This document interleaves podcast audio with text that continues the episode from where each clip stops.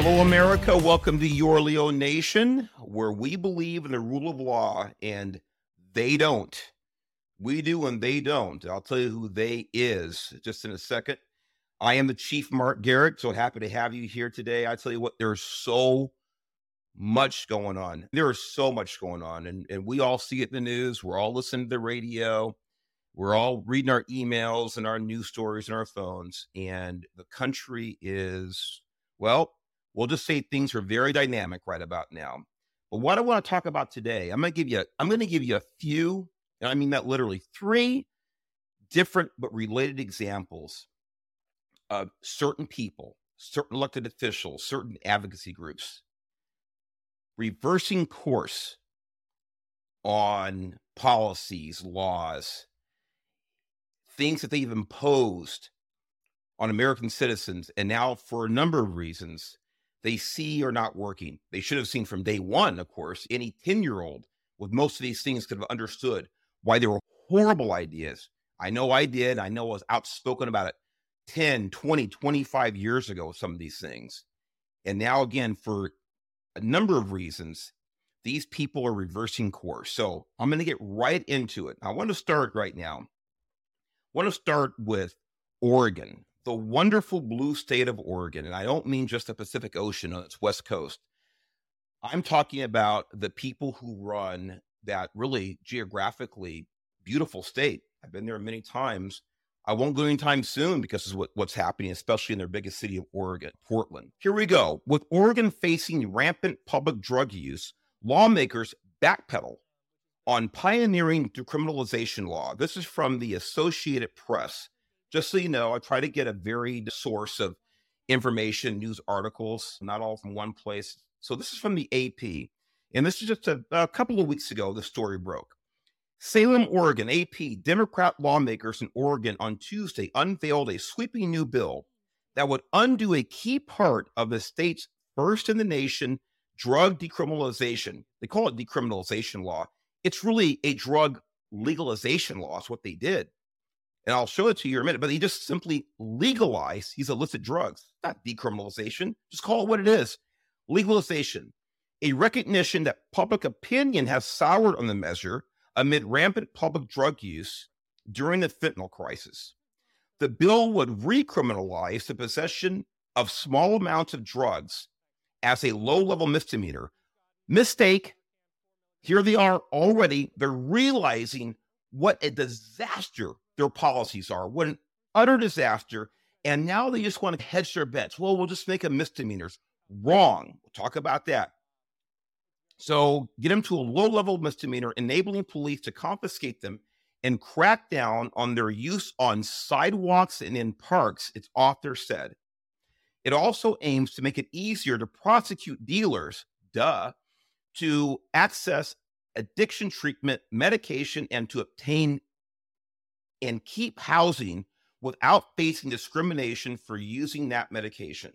There's so much to impact there. But again, they're not going far enough, of course quote, it's the compromise path, but also the best policy that we can come up with to make sure that we are continuing to keep communities safe and save lives. State Senator Kate Lieber, a Portland Democrat, no kidding, told the Associated Press.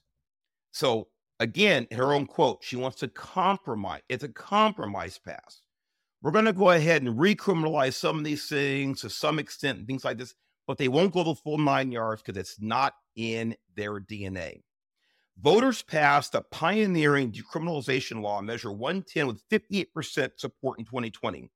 But Democratic lead, uh, legislatures who champion as a way to treat addiction as a public health matter, not a crime, are now contending with one of the nation's largest spikes in overdose deaths, along with intensifying pressure from Republicans Thank God there's one Republican or two in Oregon, and growing calls for a well funded campaign group to overhaul it. Nation leading overdose deaths. Ladies and gentlemen, boys and girls, in 2020, this law was passed. And what's happened since? They've had untold numbers. Maybe there's a record here, but certainly a massive wave of people dying because of the policies they have imposed on the people of Oregon. Dead people are a result of what they legislated. They said it themselves. Researchers say it's too soon to determine. This is, by the way, this is a doozy.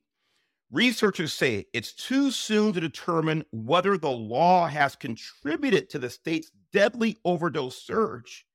And supporters of the measure say the decades long approach of arresting people for possessing and using drugs didn't work. You know what? The absurdity speaks for itself right there.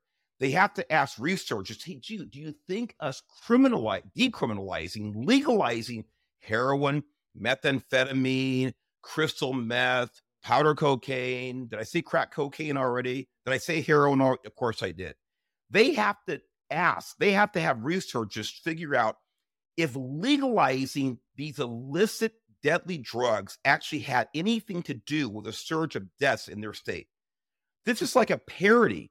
You, you couldn't write a better comedy skit if it weren't so sad. Let me tell you something else right now about this fighting drugs with the laws. You remember the phrase, or remember hearing these people say, the war on drugs is not working. The war on drugs is not working. We have to come up with other options. We have to come up with other ways to address this health crisis. By the way, part of it is a health crisis, no doubt, doubt about it.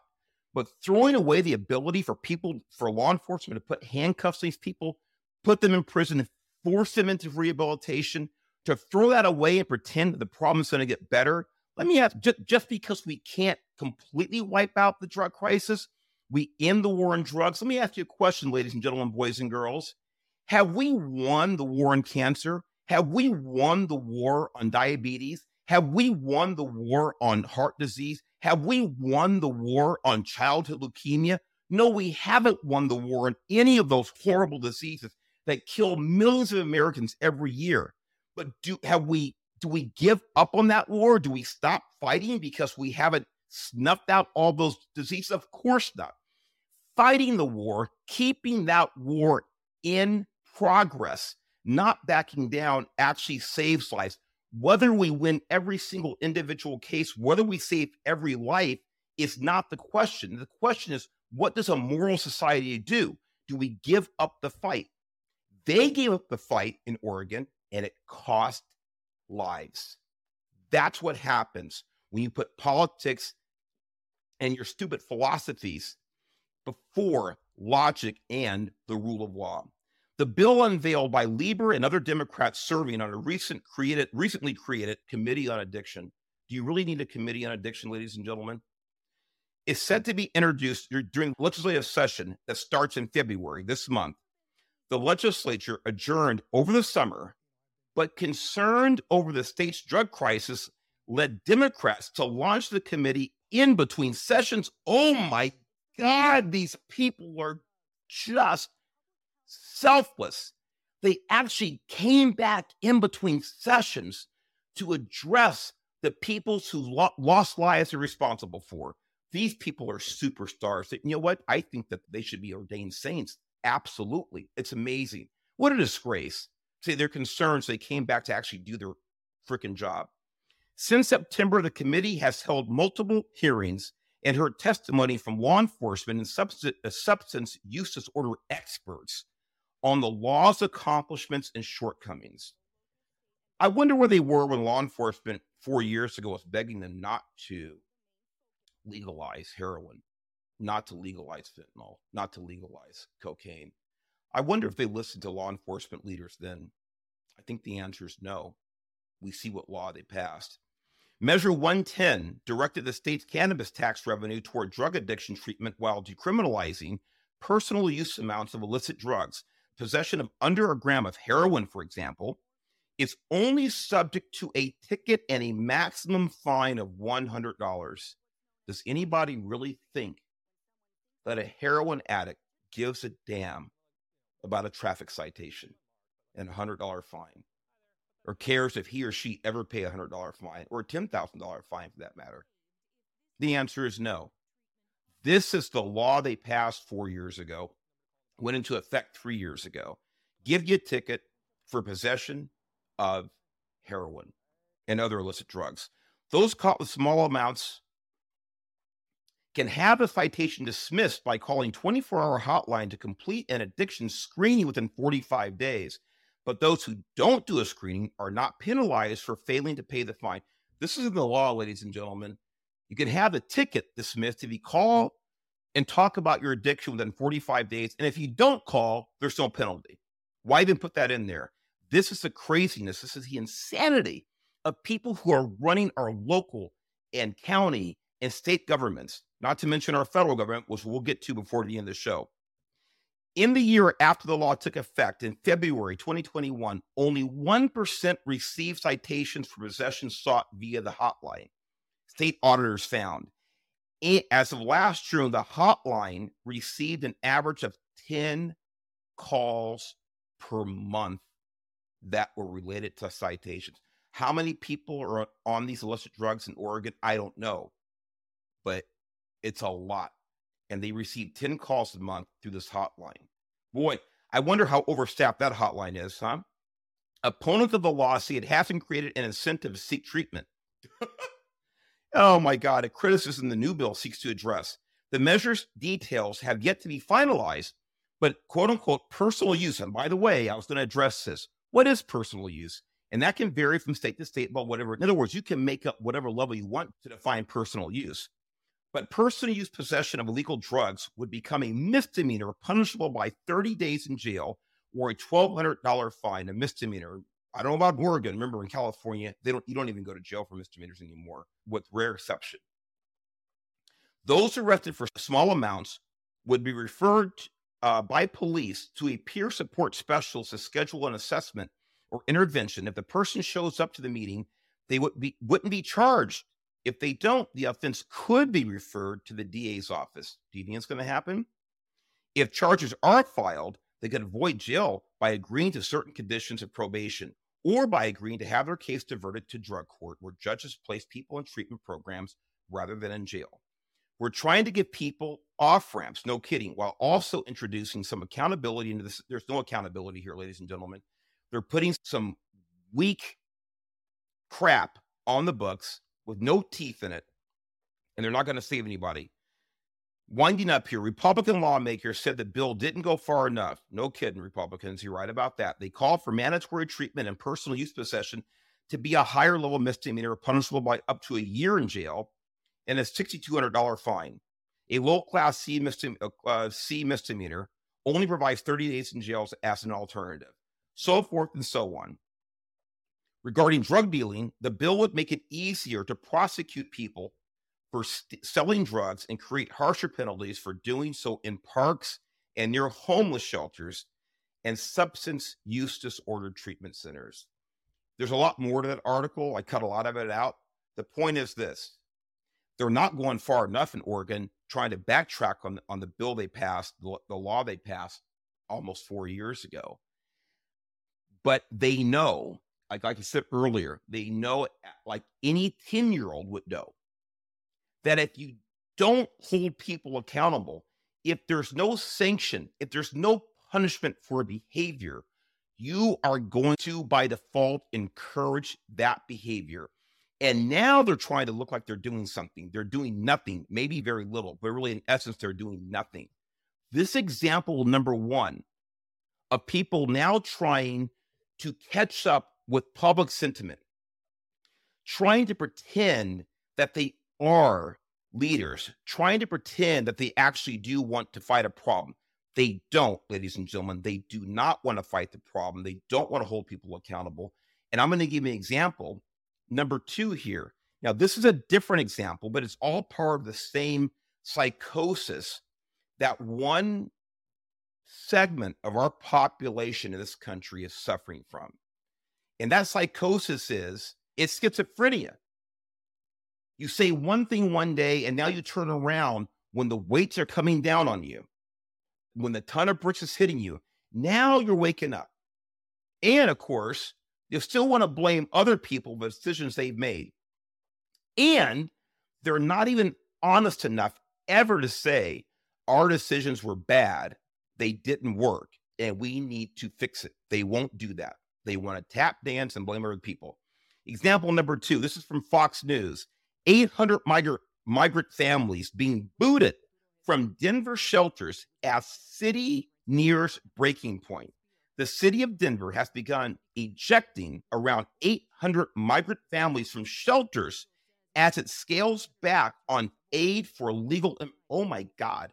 They're evicting, they're throwing out these poor people who came here illegally, who shouldn't be here in the first place. They're throwing them out. Families, right here in the article, it says, from shelters in Denver. What is Denver? Denver is a self declared, I think probably by city council or something, a sanctuary city. Now, let me backtrack a little bit in my personal history. I remember, and many of you do too, I remember when the whole sanctuary thing start gaining speed. It became this political pawn, this virtue signaling tool that many in public life, elected officials, again, advocacy groups, they all utilize to beat me and people like me who believe in the rule of law, who believe that only American citizens or people who migrated here legally who want to become American citizens, follow the law, should be here in the first place. They beat us over the head, calling us racist and xenophobes, anti immigrant, all of these condescend- condescending names. That's what they called us. Now, the same people, again, self declared sanctuary, sanctuary city, now they're throwing people out of their shelters. Why? Because reality is beating them over their big, small brained heads. That's why. And again, they still want to blame other people for their failings, but now reality's setting in. See, here's my point, ladies and gentlemen. I've been consistent. People who subscribe to the what I believe that people should come here legally, only people who want to become Americans, only people who want to embrace Americanism should be allowed to come into this country, that immigration should be for the betterment of the United States, of our civilization, of our culture, of our country. Those people are, we are the racists. I am consistent. I believed it 30 years ago. I believe it now. These the people who were so big on sanctuary cities. Come one, come all. We're going to protect you from the evil ICE agents. We're going to protect you from local government.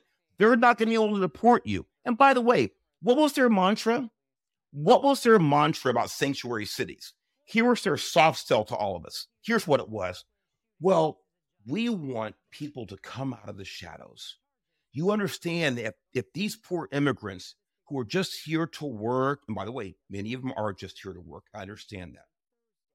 Just here for a better living. Again, if I lived in one of the, one of those countries where true oppression exists, I would want to get out too and take care of my family. But that's a separate topic. We understand this. But their argument was we want them out of the shadows because they won't talk about the crime being committed against them or crime being committed by other people in their city, in their in, in their community. They won't, they'll be afraid to come to the police and be good witnesses if they think they're going to get deported. Remember that argument? I said at the time that was BS that was made up, that was a political strategy. Here, the bottom line is that they should not be here anyway, legally, based on existing law today and existing law 30 years ago. They shouldn't be here in the first place.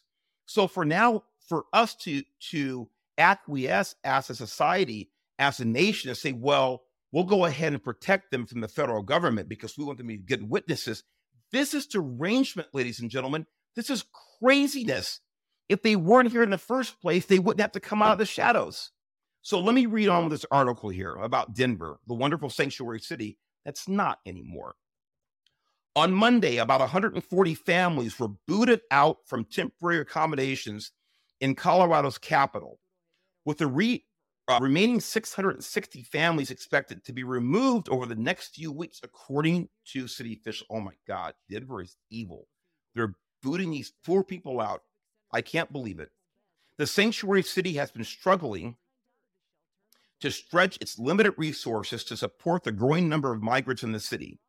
Texas has transported thousands of migrants to sanctuary cities like Denver to showcase the problems border states face when migrants flood their cities. I'm going to talk about this in a minute. With overcrowded shelters and overrun hospitals, Denver state officials have begun enforcing a limit on the amount of time that migrants can stay in the state provided rooms to accommodate the daily influx of individuals, according to a report uh, from NBC News. As of last week, Denver was sheltering 3,813 people, with more waves of illegal immigrants still descending on the city. Denver Mayor Mike Johnston, a Democrat, no kidding, said the city is at full capacity. Quote, we have filled every single hotel room that we have available in the city and county of Denver. Johnston said during a town hall meeting this week, quote, now we have the terrible decision that if we don't start exiting folks, I love these euphemisms, exiting folks, evicting, booting, that you actually used that word earlier. We will have 250 folks that will arrive today or the day after who don't have anywhere to go at night, Johnston said. Johnston told Fox News last week the city was very close to breaking point due to the crisis. By the way, ladies and gentlemen, the crisis is self imposed. The crisis is self imposed. Greg Abbott is sending people to New York City, to Chicago, to Denver, to other places across the state because they have self identified as a receptacle, as a sanctuary city to absorb these immigrants. That's why they're being sent there. They asked for it literally. The city had initially paused shelter exits due to the colder weather, but due to space and timing, the pause will end this week, according to Nine News. Previously, migrants with children were allowed to stay uh, for 37 days. As of Monday, February 5th, 2024, Denver has supported 38,380 migrants from the southern border at a cost of more than $42 million. A statement on the city's website reads I want you to think about that, folks $42 million. That's $42 million of Denver taxpayer money. It came out of the pockets of Denver taxpayers, citizens of the United States, citizens of Colorado. That's $42 million, none of which is going to sanitation, none of which is going to education, none of which is going to healthcare, none of which is going to public safety, none of which is going to EMS. It's all going to support people who should not be here legally in the first place. That is money that is being spent on people who should not be here illegally. That is money being spent by people who have worked hard, who have it taken from their pocket by the city of Denver, by the state of Colorado, that they will never see reimbursed to them in services that are promised to them from their local and state government. This is evil. This is absurd. And now Denver politically is paying the price. They put themselves in a hole like so many other cities have. This influx of migrants is straining capacity, do you think? And based on current projections, could force the city to cut as much as $180 million from its annual budget, the city said in a press release. No, that's another twist in words. You should think about this. They're not going to cut $180 million from their budget they're going to reallocate the $180 million to support illegal immigrants. Ladies and gentlemen, boys and girls, you have to look at the words these people put down. This is from the city's press release. Somebody thought about this when they read it. They're not cutting the budget, they are taking more money from the people who made that budget possible, the taxpayers, and they are reallocating it to people who never paid into the system. This is patently and absolutely unfair. You talk about fairness, this is unfair. Yoli Cassis of the nonprofit Viva Wellness said the number of migrants in, arriving in the city is unprecedented. You think so? Viva Wellness is helping the city address its migrant crisis. This is a quote from Yoli. We have never seen so many people come and so many people in the last year. I wonder why. Why in the last year? Gee, what's been going on? Oh, yeah. Another couple of million people have come across the southern border. Maybe it has something to do with it. And by the way, I'm only guessing here. I'm going to go on a limb. I'm really going to stretch the possibility here. So forgive me if I say something that may be a little inaccurate. I'm going to guess that Yoli Cassis from Viva Wellness probably supports open borders. I could be wrong. If I'm wrong, Yoli, please reach out. We're all over the internet, your Leo Nation, and tell me if you actually supported the border wall. Right here. I'm a nice guy. I'll respond to your comment, and I would like to find out if you supported open borders and you were opposed to a physical barrier being built between the United States and Mexico. I'm just curious. For me, February 1st, this is her Yoli. I don't know if Yoli is a man or a woman or something else, but Yoli Cassis. February 5th, for me, is a date that hurts a lot because it's a date that, for various reasons, we're full. Cassis told Nine News, there's just no more space. Hmm. The city has also been helping migrants leave the city by purchasing bus tickets. In January alone, the city purchased more than 2,000 tickets, sending people to other destinations within the United States, with most going to, you got it, New York City and Chicago, according to Denverite. Now, ladies and gentlemen, boys and girls, remember when Governor Abbott, Governor DeSantis to a lesser extent, do you remember when they start busing people to Martha's Vineyard, New York City, Chicago, Denver, other places? Do you remember what that was called? Do you remember what the media call it? Do you remember the mainstream media, elected officials from one side of the political spectrum were calling that? I'm not going to ask you again. Have you forgotten? I haven't. They called it a political stunt. They called it a political stunt. Do you know what else they called it? Go back and look up for yourself. The fact that Fox News and not Department of Homeland Security, the city, or local NGOs were alerted about a plan to leave migrants, including children, on the side of a busy DC street makes clear that this is just a cruel, premeditated political stunt.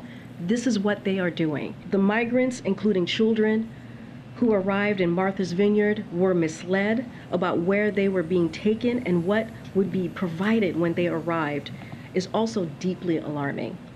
They deserve better than being left on the streets of DC or being left in Martha's Vineyard. They deserve, deserve a lot better than that. And as we have done many times in response to attempts to create chaos and confusion by Republican governors, we are working to manage the, the consequences of these two stunts uh, as well. They wanted to charge, maybe they're still trying to charge these governors, they wanted to charge them with kidnapping, human trafficking. Do you remember this? I'm not making it up. Go look for yourself. Do you remember this happening? Kidnapping, political stunt. However, when a Democratic mayor who's the head of a city that self identifies as a sanctuary city when they buy 2,000 tickets with taxpayer money to bus people to other sanctuary cities, crickets. Not a damn thing is said, not a peep. This is the inconsistency. This is the lack of principle that so many place people in places of authority have. There is a sickness, an inability. There is no self reflection there is only propaganda. There is only virtue signaling. But when that virtue signaling comes home to roost, when you can't afford to put these people in more shelters, when these people start dragging women through the streets of, of New York City on mopeds that are being stolen from that woman, when cops are being assaulted by illegal aliens who then flip off the cameras, who flip off you and me, when they're released because of Alvin Bragg in New York City with no bail, then things begin to change. Then the governor of New York, now she steps up and says, We shouldn't be assaulting cops. I won't stand for this. Where were you, Hochul? Where were you when you were letting these people, when you were one of the people who said that walls probably are not a good idea? I'm just guessing. Where were you when thousands and thousands of these people were being released into your city? How come you didn't stop it then? I'll tell you why. Because now it's becoming a political nightmare for you and your ilk. That's what's happening. Let me continue, shall I? The influx of migrants has also put the city's health system at a breaking point. No duh. We talked about this in general.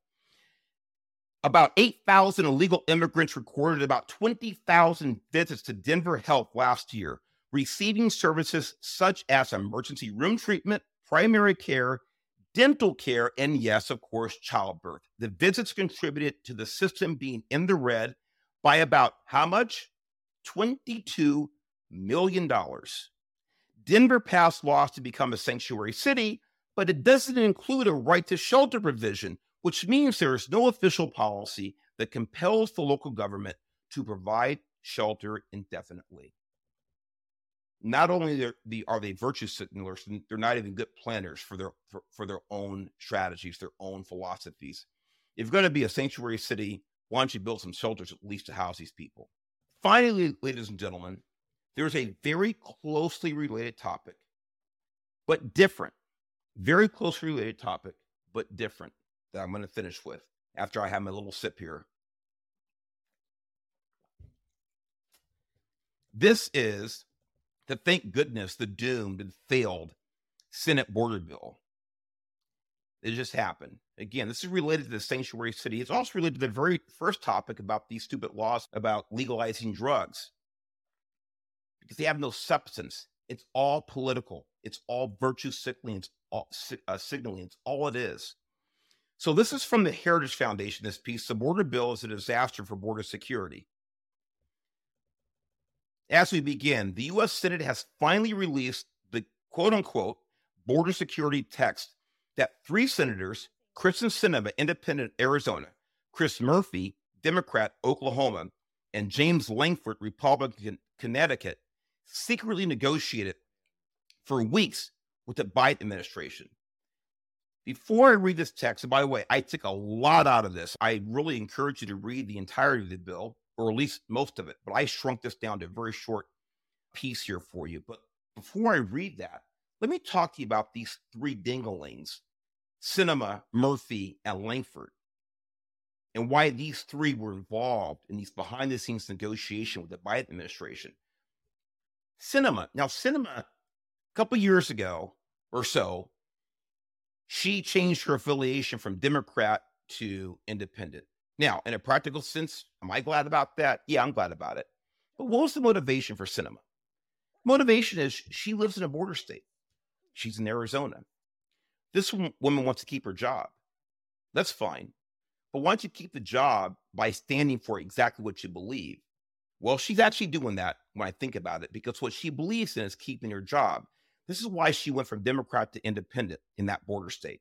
I'm telling you right now, if she were in a solid blue state, she would have changed that that affiliation. She is trying to keep her job.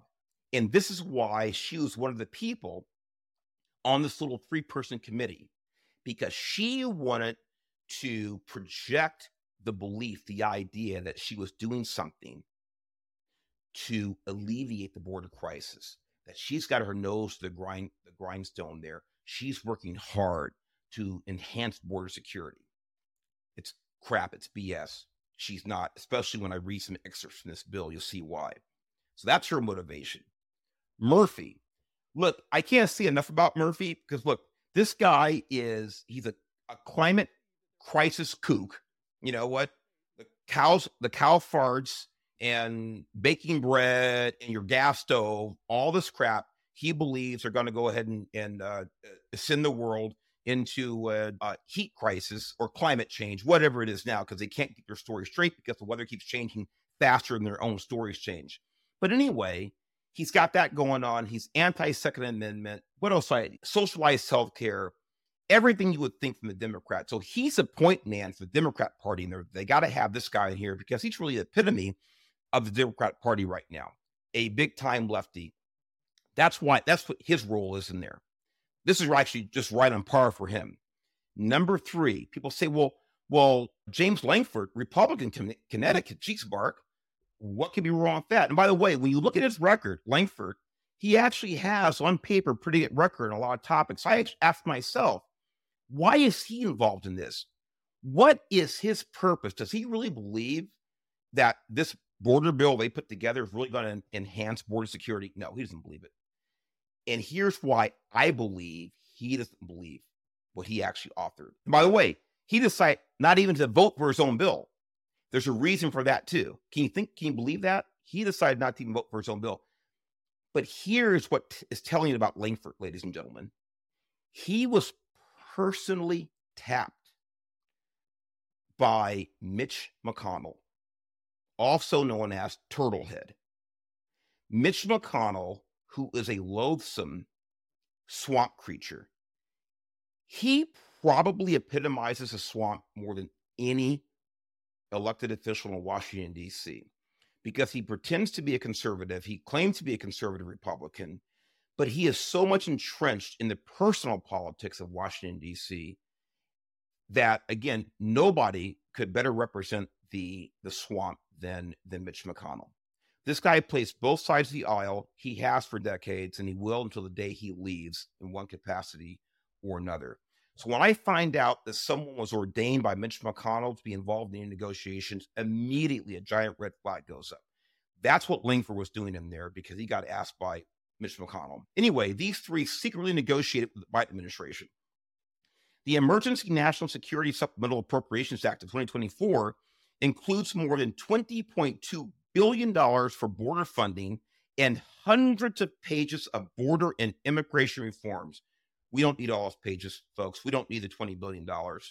We don't. The key takeaway is that neither the funding nor the statutory reforms would truly secure the border, and border security is the only measure that Congress should use. 100% correct. With more than $7 billion for the Departments of Homeland Security, State, Justice, and Health and Human Services, the Biden administration would again fund, guess what?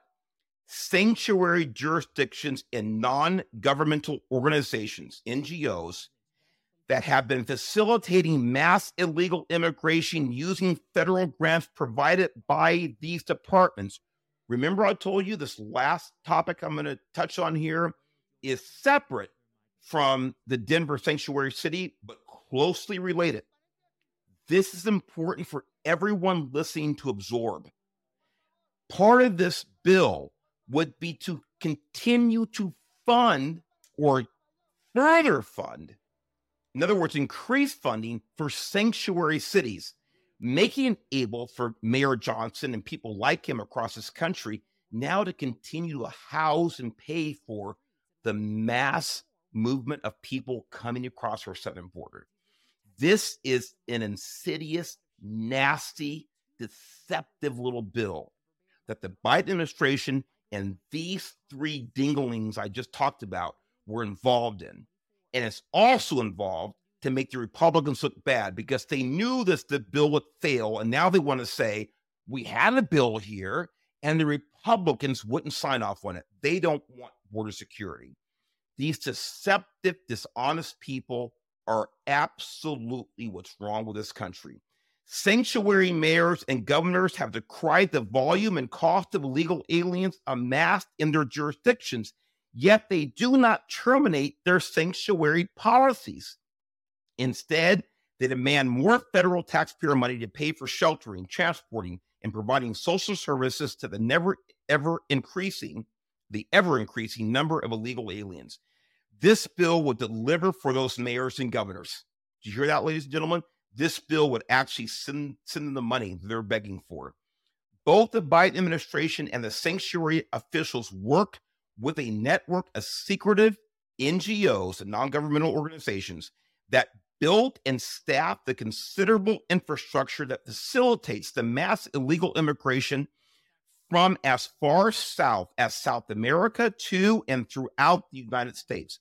Multiple videos have shown that NGO staff at shelters hotels, and airports refuse to answer questions about the illegal aliens they guard and grow physically abusive when filmed. Congress should be investigating and shutting down this sanctuary NGO machinery, not giving it more money to continue operating. What three, what three senators negotiated with the architects of the America's border crisis would convert the Biden administration's destructive policies and violations of immigration law into statute. These measures would not only continue the border crisis, but would also make it more difficult for future enforcement minded presidents to fix. I hope that's clear. This is to, to codify this shambles of a so called uh, immigration policy, to codify, to put it into law, to slow down any reversal of this mass out of control, yes, invasion level of immigration coming across the border. It's exactly what they decided to do. In other words, if by any chance the Republicans would have voted to support this, the Biden administration was hoping to win in that aspect. Republicans say no. They're hoping to win in a political aspect, saying we tried, the Republicans shut us down. The other thing is that in this bill, I took all this out here to make this as short as possible. That was tied to this was funding for the Ukrainian war and and for uh, Israel military funding to fight Hamas. It was tied to this bill, so it's all or nothing.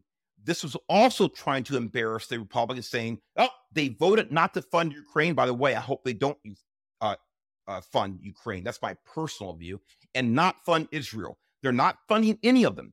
Another way they wanted to try to embarrass the Republicans. Let me tell you right now, ladies and gentlemen, it's not going to work. It is not going to work. Anybody with two brain cells can see right through this scam, this sham. That's exactly what this is. The Senate bill, let me give a couple of bullet points, uh, bullet points in the Senate bill. The Senate bill accepts and codifies crisis levels of daily illegal immigration. If passed into law, the bill would create a three year, quote unquote, border emergency authority to allow agents to expel illegal aliens back across the border during extraordinary migration circumstances. But the numerous exceptions and limitations swallow that authority whole.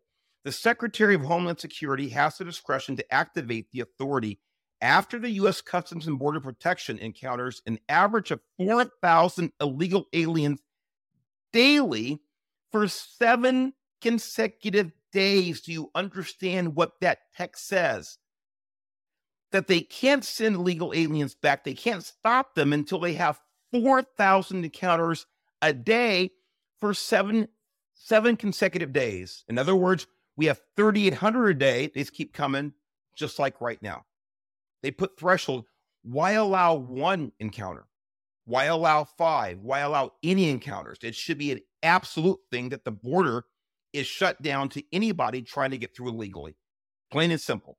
Secretary activation, the Secretary of Homeland Security, activation of the emergency authority becomes mandatory after the CBP encounters a 5,000 illegal alien daily average for second, seven consecutive days or 8,500 in one day.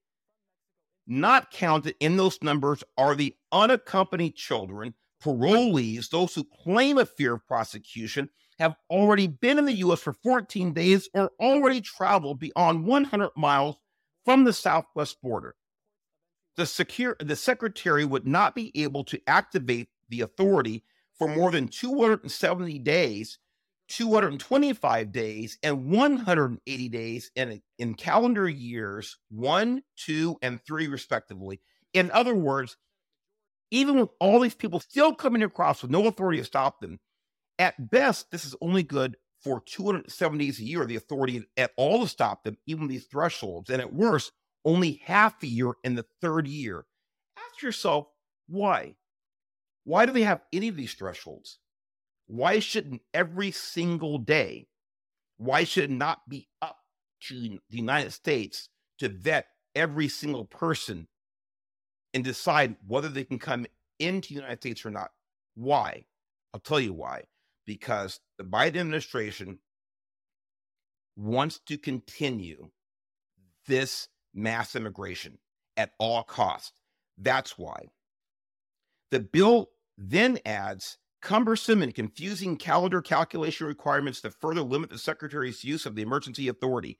Finally, both the secretary and the president could s- suspend the authority. Did you hear that? They can suspend it altogether. Based on what? I don't know. Who cares? They shouldn't be able to submit at all. They shouldn't have any of these thresholds here to begin with. This should not be an issue.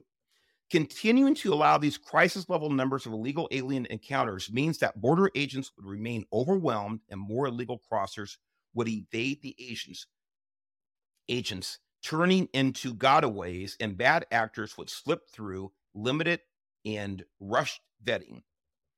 It continues, this bill continues the catch and release and guts the mandatory detention statute. Current law mandates detention from any alien who illegally enters the U.S. while pursuing asylum protection. The Senate bill redefines detention to non custodial detention and applies the supervised release by another name only to adults. If passed into law, families and children would be released without supervision. On and on. Finally, President Biden could secure the border with current authority. He does not want to. Just like I said, President Joe Biden opened the border and created the country's crisis using only executive, non congressional authority. He can end the chaos with the same executive authority. He does not need congressional authority. Ladies and gentlemen, boys and girls, think back three years ago. One of the very first things, not only was it one of the very first things he did through executive caveat, executive order, he campaigned on it. He campaigned with the mantra, I will stop the wall. Not one more foot of wall will be built. Trump campaigned on um, build that wall. Are you willing to tear that wall down?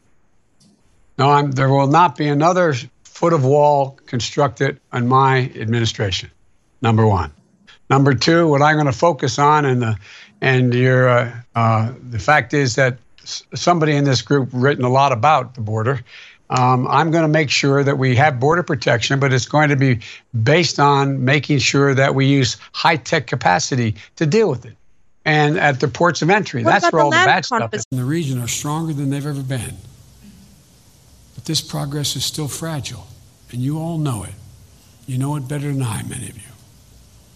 And it requires a sustained commitment by all the parties, particularly the United States. We can't wall ourselves off from the problems that are not bound by borders. Not one more foot of wall will be built when I become president.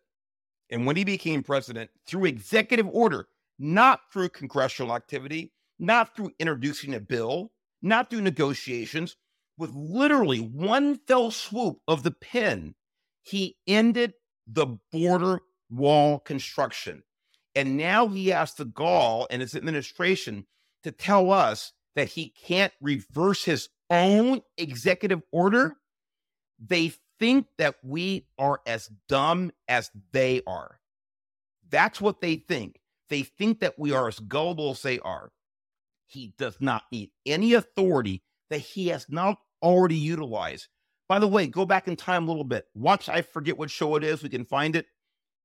Remember last fall, a few months ago, this man said that because of the law now, he has to start building the wall with funds that were allocated just for. I told you then, he says he's going to build a wall with these funds and he's forced to legally. He has to use them, blah, blah, blah. I told you then he wasn't going to build one inch of wall, not one inch.